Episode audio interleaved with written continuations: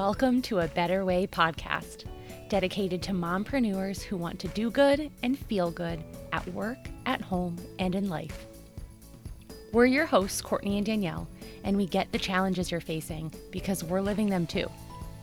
We'll share tangible tips we've learned along the way to help make your life a little easier and we hope a lot more fun.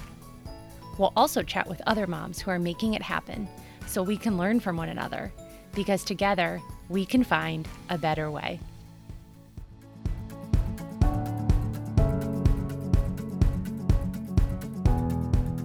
Hi, and welcome back to another episode of A Better Way podcast.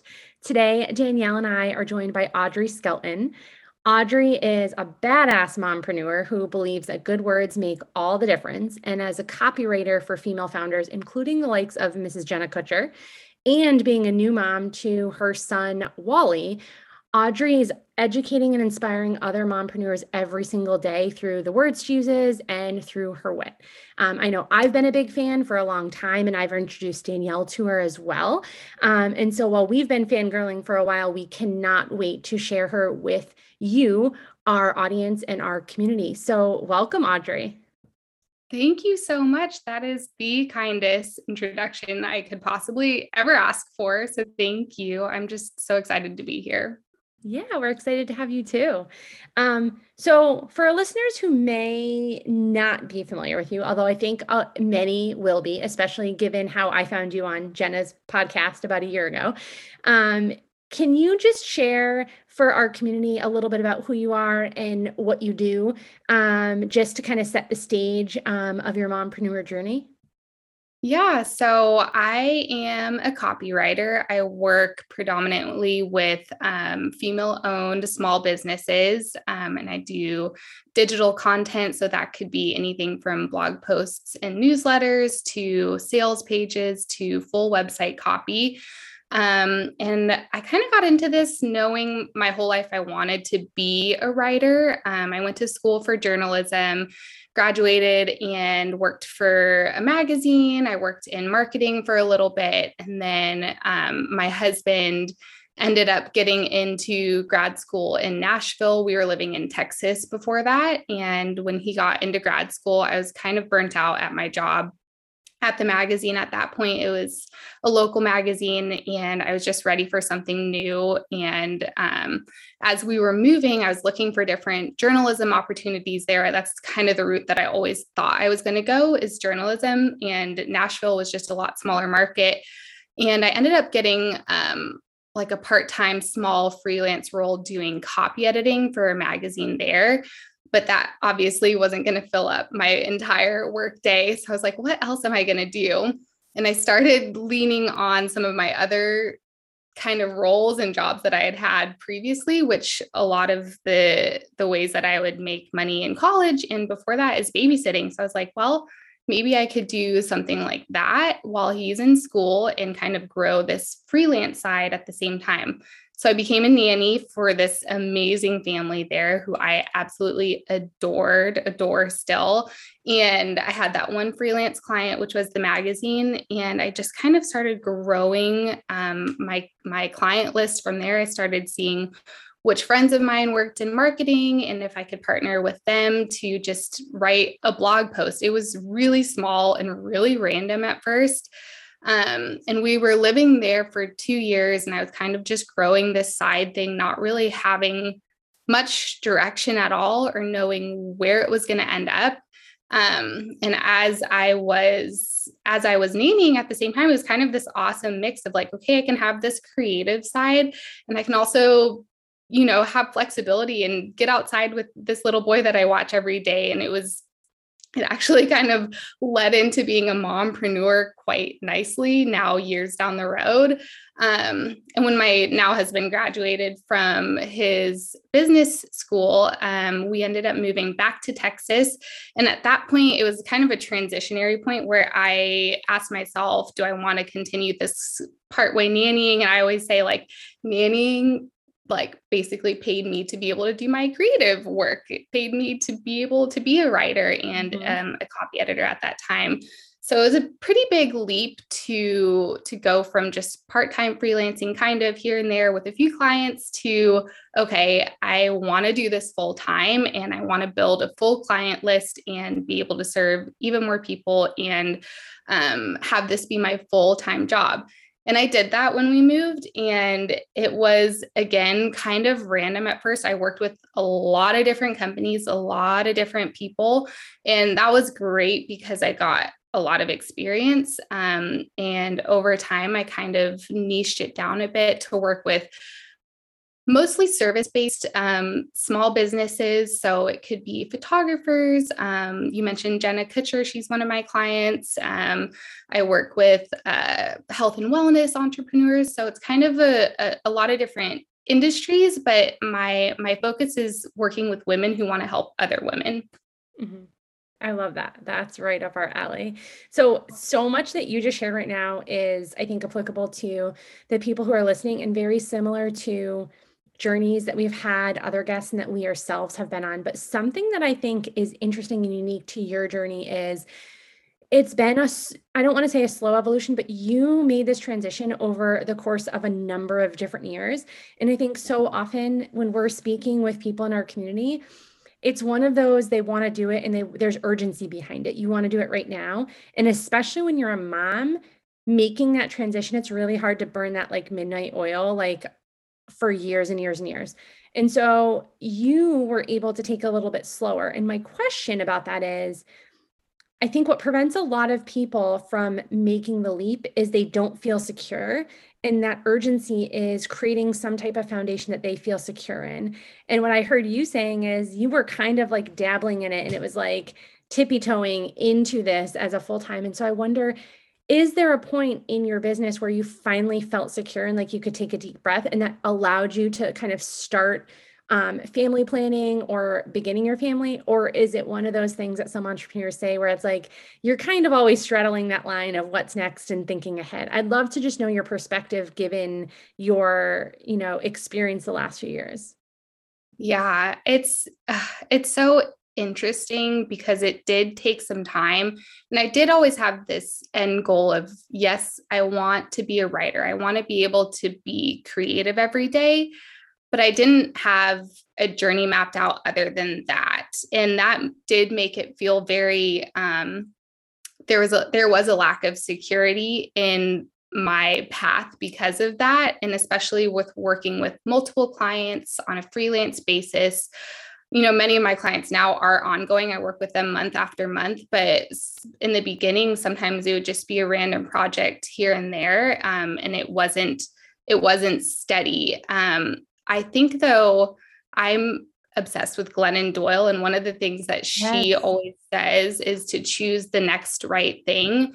And like looking back at my path, I honestly think that that has been how I've um, kind of worked through and grown my business is is following definitely a lot of intuition. Like i've worked with people who treated contractors like they were employees and didn't honor boundaries and i had to part ways with those people because it wasn't my next right mm-hmm. thing. And that's how i've kind of i've kind of come to work with so many um, powerful but also service oriented women is by by choosing what my gut told me to do. And so it was another thing when i moved from you know nashville back to texas that was an, a natural transition time for me. And so it was a big decision. It was a really scary decision. Like can i actually sustain this and you know grow a, a big enough client base where i'm making a living?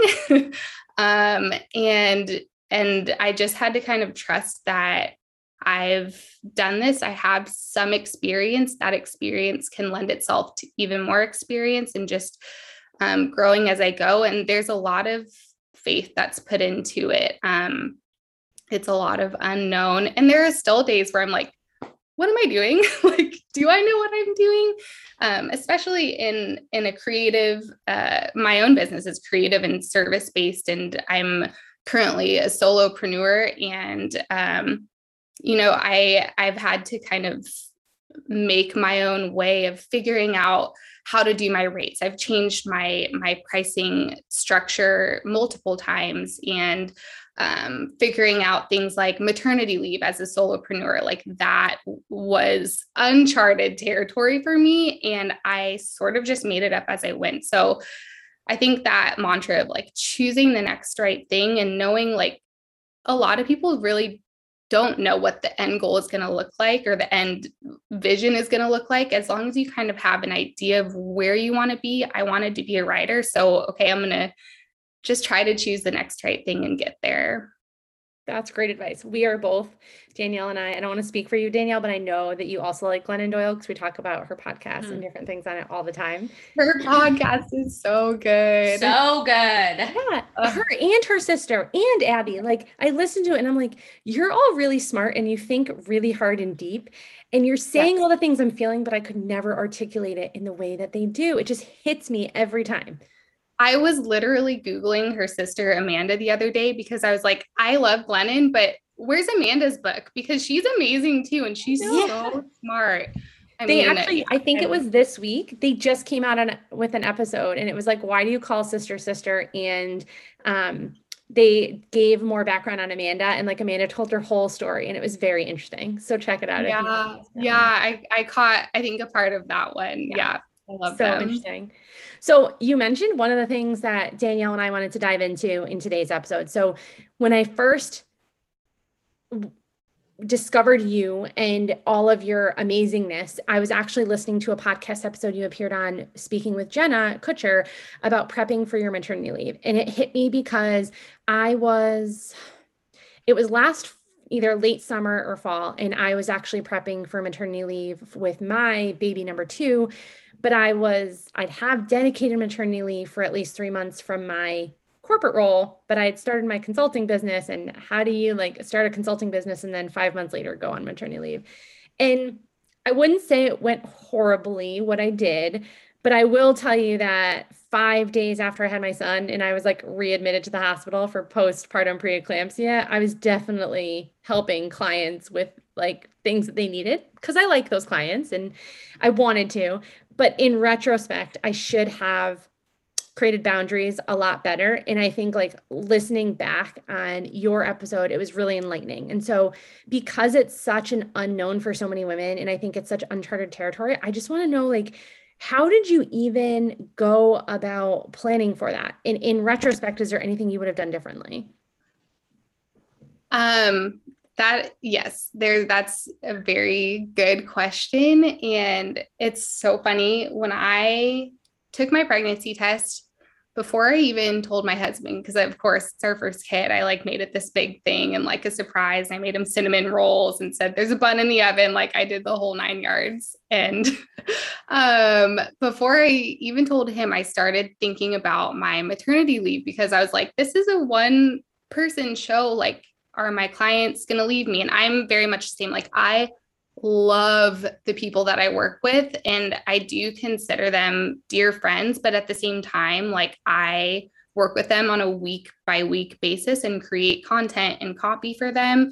And so, stepping away for what I wanted to be, which was three months, um, sounded sort of crazy, to be honest. Um, so immediately I started planning it out like, how can I actually make this work so that I can be present with my baby, but also continue serving these women and not feel like they just are left high and dry? Um, so, you know, I I decided then that I probably couldn't do it alone. And I ended up at that time bringing on a really good friend of mine who's also a copywriter. And she had just transitioned out of teaching full time to starting to grow her copywriting business. So she was still growing her business and didn't have a full client load yet. And so I reached out to her and I was like, would you like to help me basically prep as much as we possibly can for my clients ahead of time?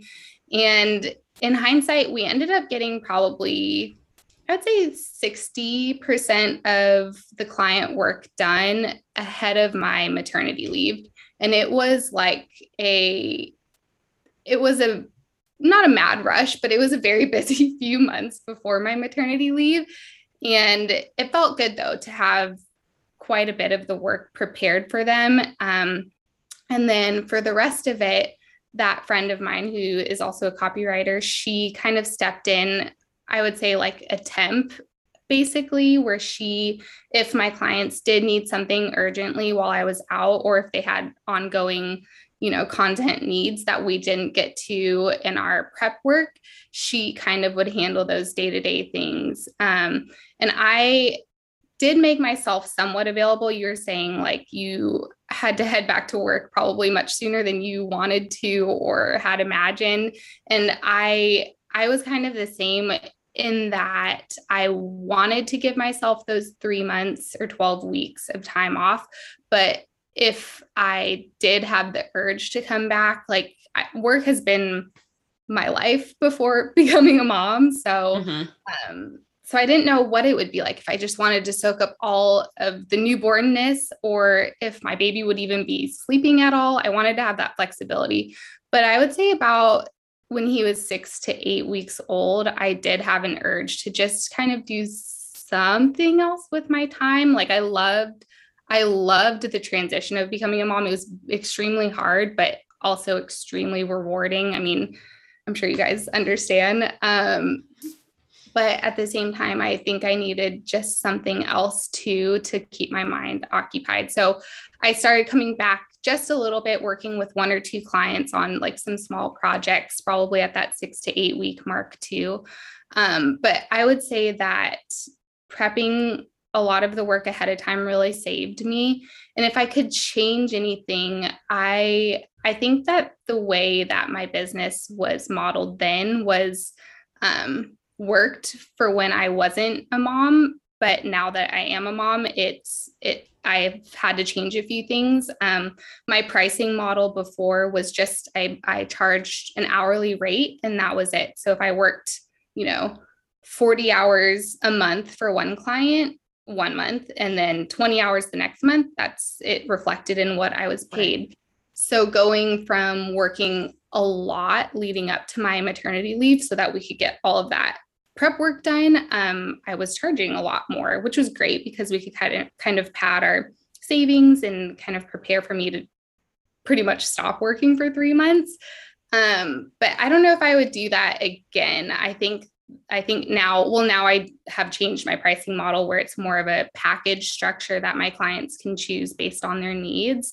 Um, and that was probably not the hardest thing, but a challenging part of it was pretty much just pausing my income as as much as we did save and and plan for it. It does like it, it is pretty jarring to go from you know making a pretty decent income to practically pausing it. And my friend who i was paying to you know be my temp that was kind of just being cut even, mm-hmm. I would say, um, based on what I was paying her and then what I was charging my clients at the time. So it's definitely interesting. And I think that I think that it was a learning experience. And I'm so glad that we did work ahead to get that time off. Um, but there are a couple things I would change going forward. So, just unpack one thing the friend that you hired, I'm a control freak and a perfectionist. Hmm. So I'm an Enneagram 3. I'm trying to think what other profile assessments I should share, but our listeners probably know by now. And Danielle calls me out all the time on all of these things because we're, she's the yin to my yang. Um, but like I I have actually and I've got some great team members that I've started partnering with on projects and letting them run with certain things in a zone of genius because it's just too much to do by yourself. But I think the thought of pulling a new team member on or a partner, even if it's temporary, especially when you, in something like copywriting, you get to know your client's style and their brand and what's going to fly and what's not so well. And it's really hard to, there's no standard operating procedure to pass that on to someone. It's a lot of like intuitiveness. So, how do you go about sharing your clients with? Um, in this case, a temp, or I think I noticed you're hiring a junior copywriter as of this week. So congratulations on that. But like, how do you go about doing that without losing what you feel like is the magic or the service of your business? Because I think that can be really scary, whether you're a mompreneur or not, like giving up that control and yeah. splitting the income can be daunting. Yeah. Um, it it is hard for me. I'm also a control freak. And I think with copywriting, as much as I'm taking on my clients' voices, we also have a relationship and an understanding. They know how I um, create content that reflects their voice. And even though I try to do it with their voice in mind, I still have my own brand of doing it for them, if that makes sense. Yep. So it is hard to kind of hand that off to someone else. Luckily, um, my friend who I hired to work with, she has a very it's like freaky weird how similar our writing styles are. So that made me feel a lot better immediately. Like when I got pregnant, I was like, I'm going to ask Susanna, that's my friend, um, to help me with this if she has the capacity, because I know she would do an awesome job. So I trusted her from the start, which completely, completely helps.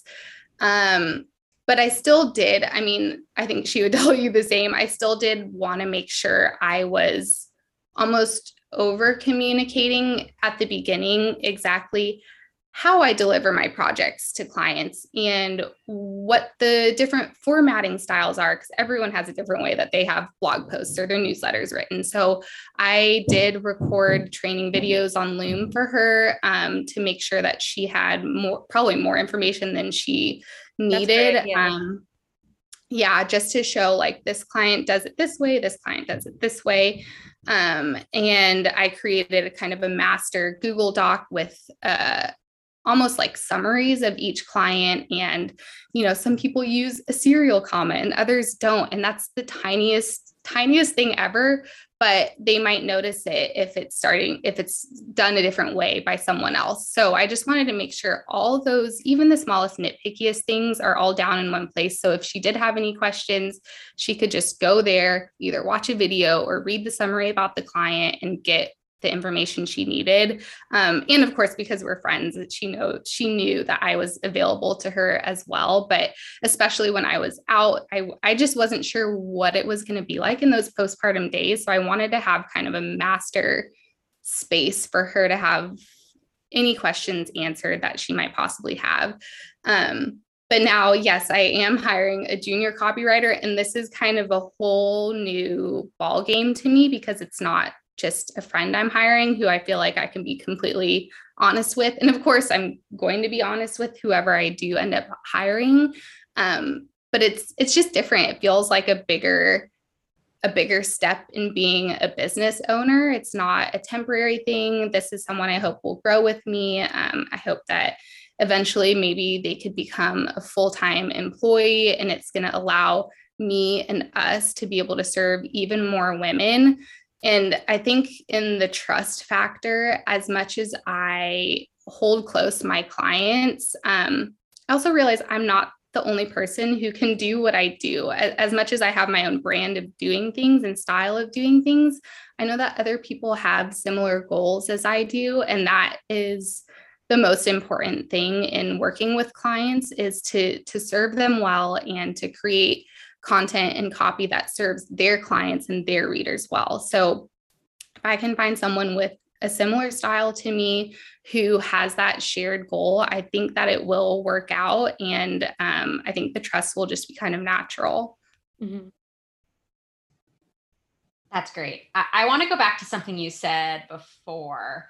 You said you trusted your gut and when you were thinking about like whether or not to go back to this full time. And I think uh, I always like to dig into those like more qualitative um, statements just because yeah. I feel like there are some people who are probably listening and are like, that's great, but like I am a single mom and I need to like make sure that my bills are paid and like how do I really like take this leap? And so I wonder like if you can share anything tactical that you did to get the clients that got you to a place where you were earning enough and in like a much secure more secure place and felt like okay this is what i'm doing full time and and this is working out right um yeah. be- because i think that like oftentimes as entrepreneurs we gloss over that because a it's like a tough time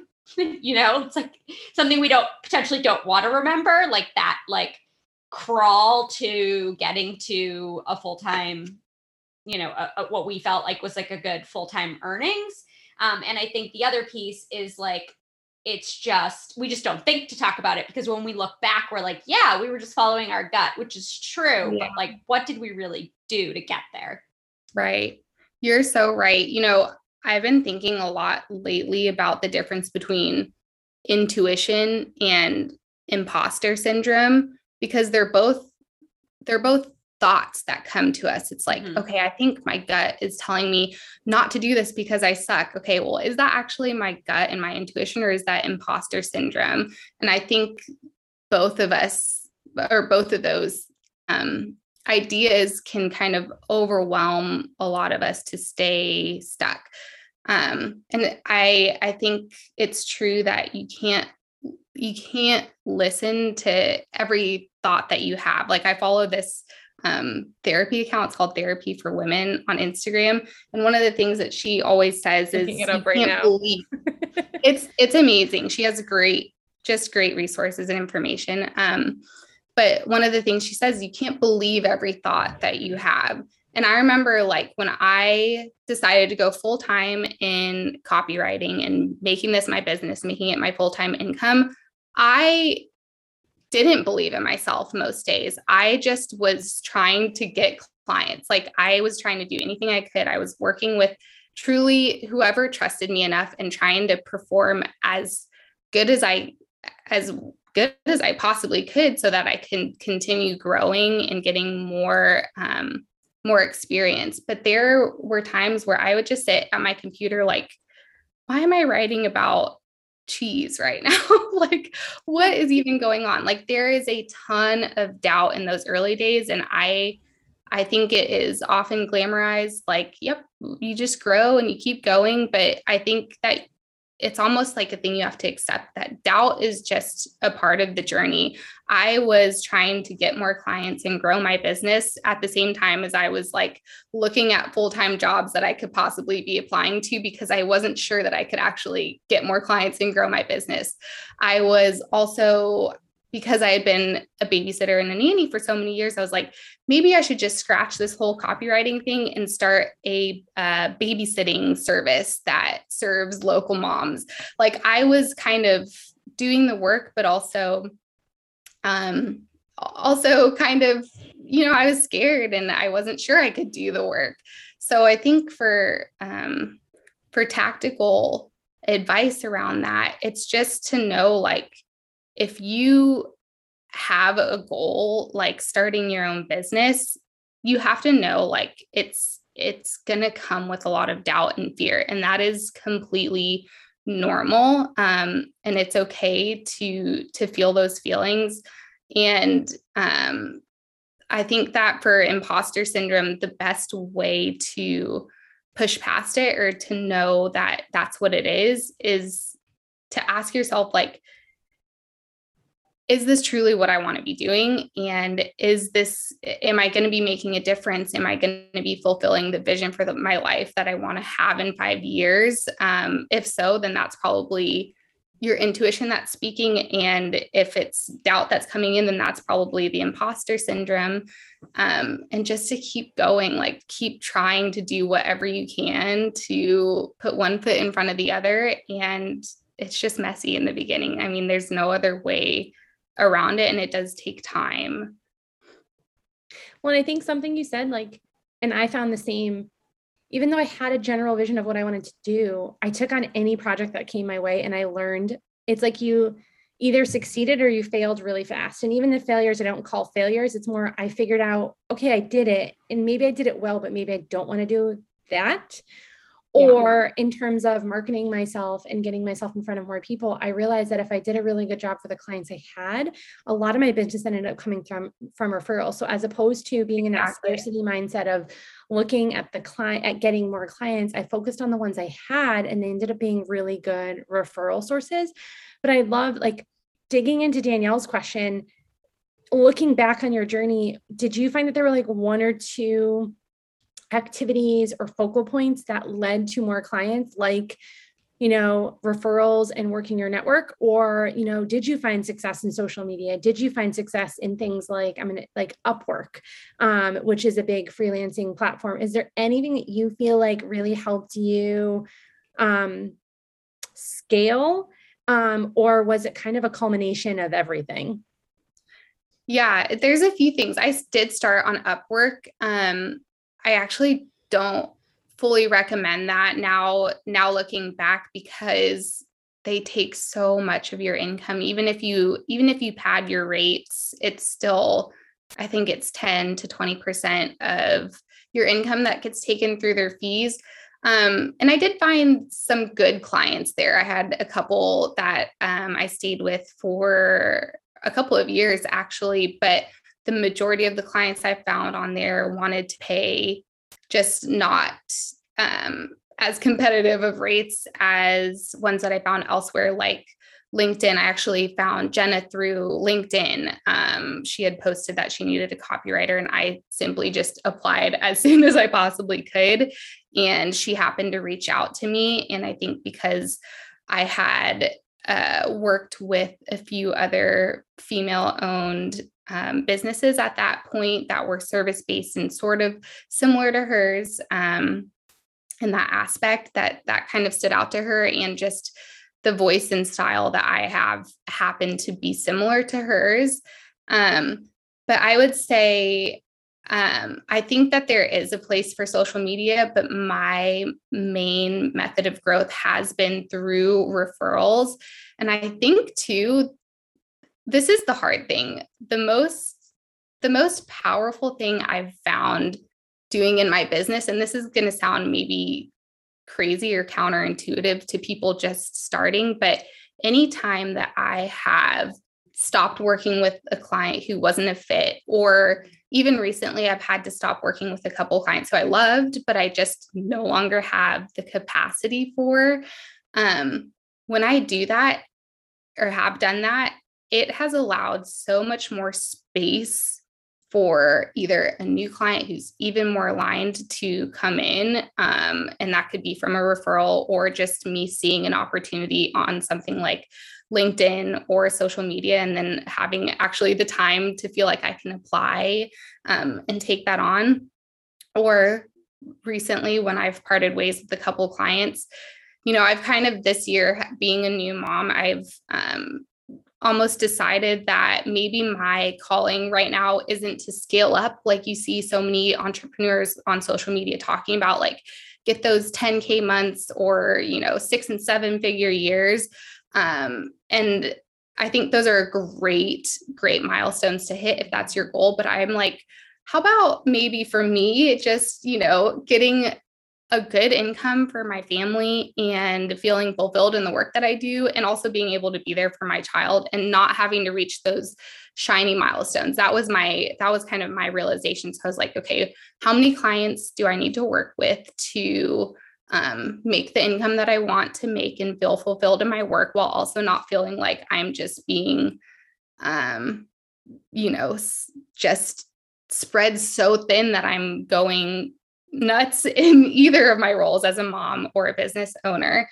And when I decided to scale back a little bit, that's when it came to me like, okay, actually, you're still getting a lot of inquiries. You are still having this demand. And instead of turning people away who do genuinely want to work with you and sending them to someone else, you can still serve them. And it doesn't have to be you serving them. Like it doesn't have to be me being the only one to do it. So by allowing the space, stepping away from a few of my clients who I did love, but I just I needed more time and like mental bandwidth, having that space has allowed me now to have the capacity to even consider hiring. Before, if I would have thought about hiring, which I have thought about hiring in the past, I'm like, I don't have the time to manage anyone. How I can hardly even keep track of my own clients. How am I going to manage someone else and manage whatever they're working on? There's just absolutely no way.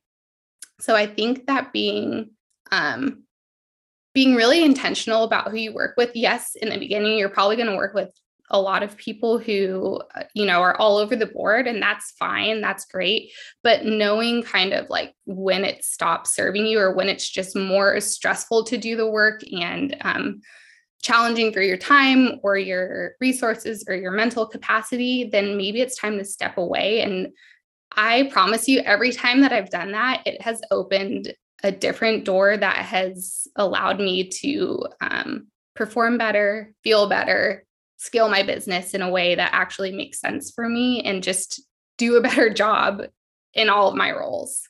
Mm-hmm. Yeah, I second all that.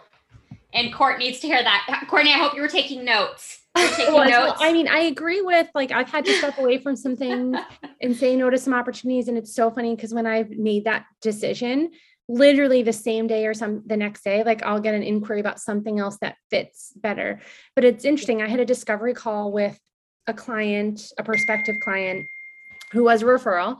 Um, and he it was a he and it was this past monday and he actually leverages like systems and processes to help businesses typically it's a physical like product or like distribution or manufacturing or wholesaler type of thing where you're leveraging systems and processes and data to make smarter business decisions which leads to better business performance.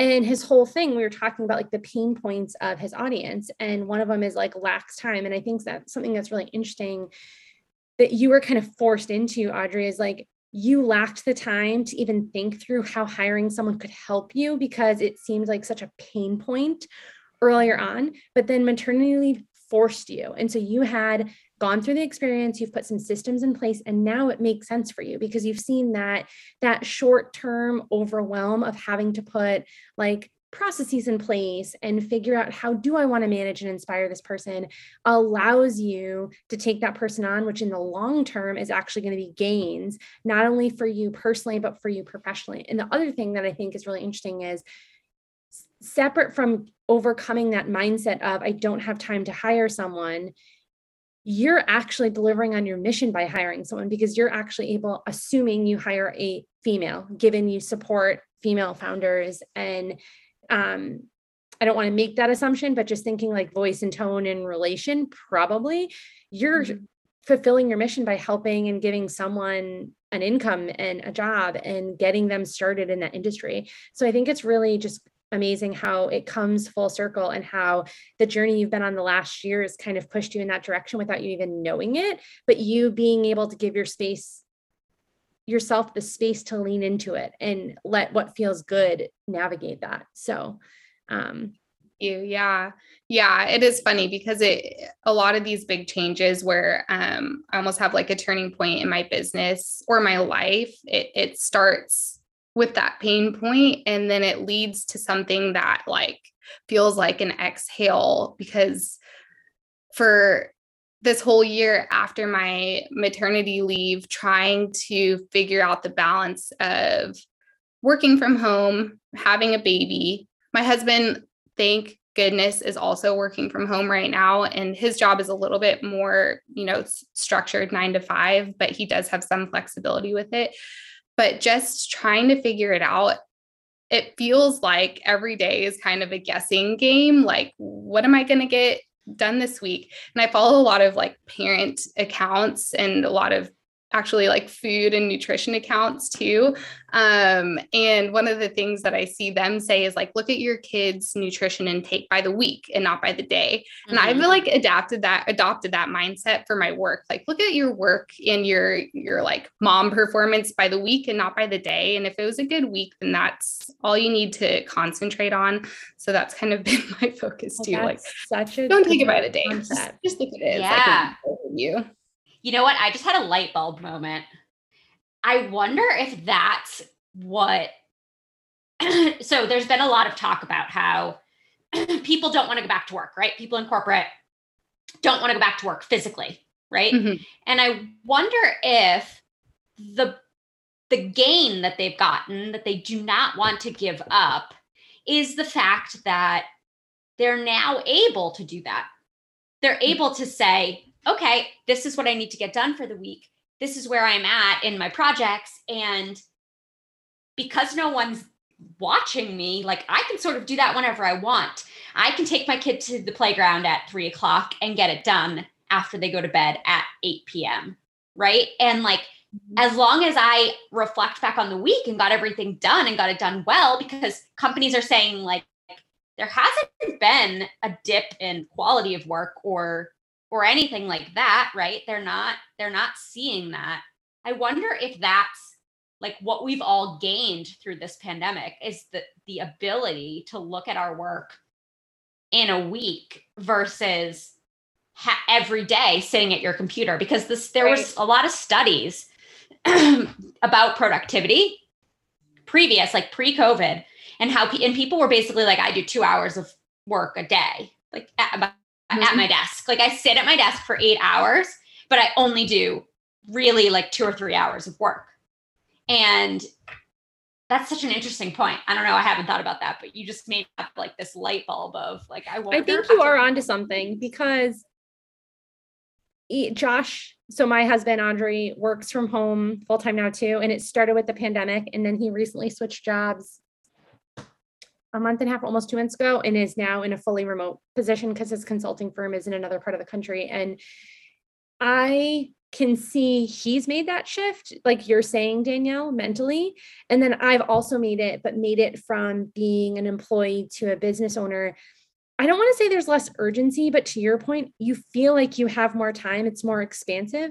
And I think not having to get up and get in a car, like there was that finite pressure of I need to leave the house by this time. Mm-hmm, I yes. need to get the kids out. I need to have every like if I forget anything, I'm screwed because I have a meeting at 8 30 and I need to be in that conference room. And here it's a little bit more flexible and there's a little bit more forgiveness, both by yourself and by the rest of the world throughout that. So I definitely think you're onto something.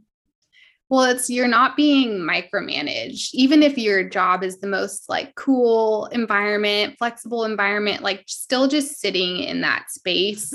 Even if the micromanaging is like a perceived micromanagement that you just feel like you need to be at your computer 8 hours a day doing something ish like that looks productive. Um yeah, having that freedom, which that is also transition from working in kind of a typical job and then going into an entrepreneur or solopreneur or mompreneur type role. I remember like those early days, even going, I kind of like eased in going from full time corporate job to nannying and freelancing part time to then full time freelancing and copywriting. So that was like more of a gradual transition, but still in those early days of being a copywriter, full time business owner, I was like, I need to be at my desk in my office for eight hours a day. If I went to the grocery store at 10 a.m., I had like a mental implosion. Like, what is this life? Like, I thought it would feel like such freedom. And I think now it does. But at the beginning, it's like you're we're not conditioned to think that way or to think that that's okay. You felt like and, you were skipping class or something, and someone yeah, yeah, yeah, yeah. Yeah. So I think that we can kind of almost make ourselves feel micromanaged in that way. But if you're getting what you need to get done done then that's good that's that's great in my book now now kind of my expectations have gone down quite a bit in a good way Same. yeah yeah same so actually so one question before because i know we're almost at time but i want to um, fit in our last question is the whole concept of our um, podcast, A Better Way, was you know, Danielle and I spent many years doing all the right things. We went to college, we got our MBAs, we had agency jobs and corporate jobs, and we were doing all the right things, but we were miserable. And we figured that there had to be a better way. And then when we became moms and we decided to become entrepreneurs, we realized that one of the better ways is by sharing with others because a lot of us are going through the same things. But if we don't talk about it, nobody knows that other people can either commiserate with you or help and support you. And so we like to ask our guests if there's now as a mompreneur, if there was a better way you wish you could share with other moms, what would that be and why? Yes. Well, even kind of touching on what we were just talking about, I think that my hardest days or the days where I'm hardest on myself are the days where um, I'm comparing myself, but not to other people. It's like to my own expectations of what I should, should in heavy air quotes be doing. Um, and on those days, it's like, okay, if I didn't get X, Y, and Z done, then I I feel like I'm failing.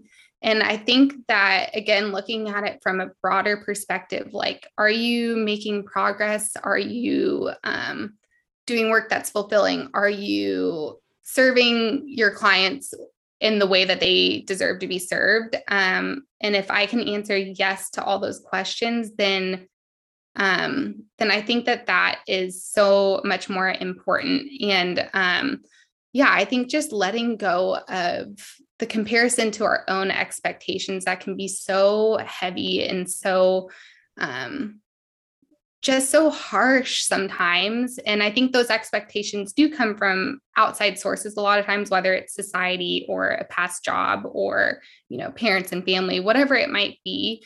Um, I think that those are very real things that are that can be difficult to work with and work through. But um, kind of stepping away. And when you're, when I'm feeling really hard myself, just remember like, I am doing a good job and I'm doing the best that I can. I think every mom and every woman needs to hear that like a million times a day. Like, we are doing a good job. We're doing the best that we can. And that is a really damn good job. So, mm-hmm. yeah. I love that. I can definitely relate. And that's a good reminder. That and then your nugget about the like viewing things in a week frame instead of a day frame. Like I'm gonna implement that stat. That's that's a good one. Yeah. Good. Yeah. Treat it like your kid's food. That's that's that's my new approach. As my child yeah, is now need to incorporate that into shaping and taste buds somehow.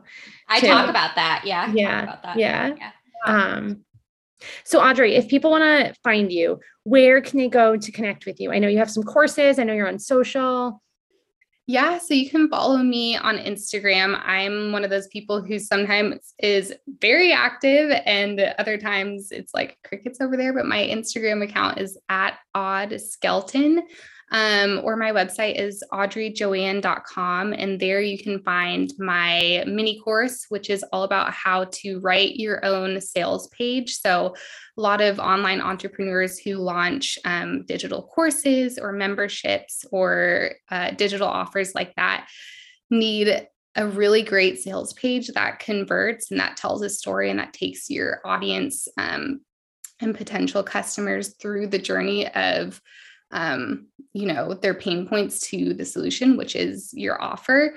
And to hire a copywriter to do that can be extremely expensive um, and time consuming. It can often take months to get it turned around. So i just wanted to make it accessible for anyone um, and it's um, under $100 you can get your sales page done in less than a week and it's there for anyone who needs that support. So yep, that's all my stuff. And this has just been so fun. I've had such a great time um, being here today.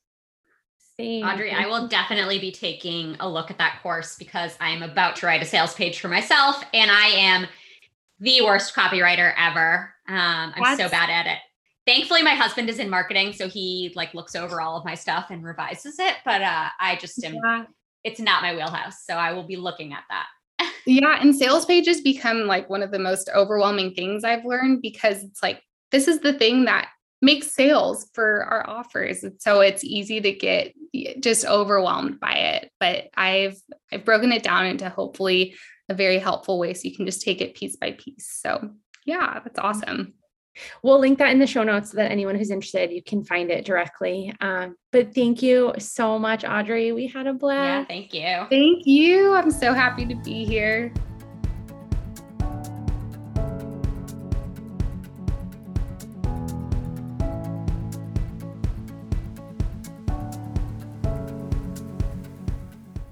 Thanks for listening to today's episode. For more information from today's chat, including how to reach us, head on over to the show notes. Don't forget to subscribe so you don't miss out on any of the exciting episodes to come. And please, if you liked what you heard, be sure to leave a rating and review. It's how we can help other busy moms find their better way. Until next time, mom friends.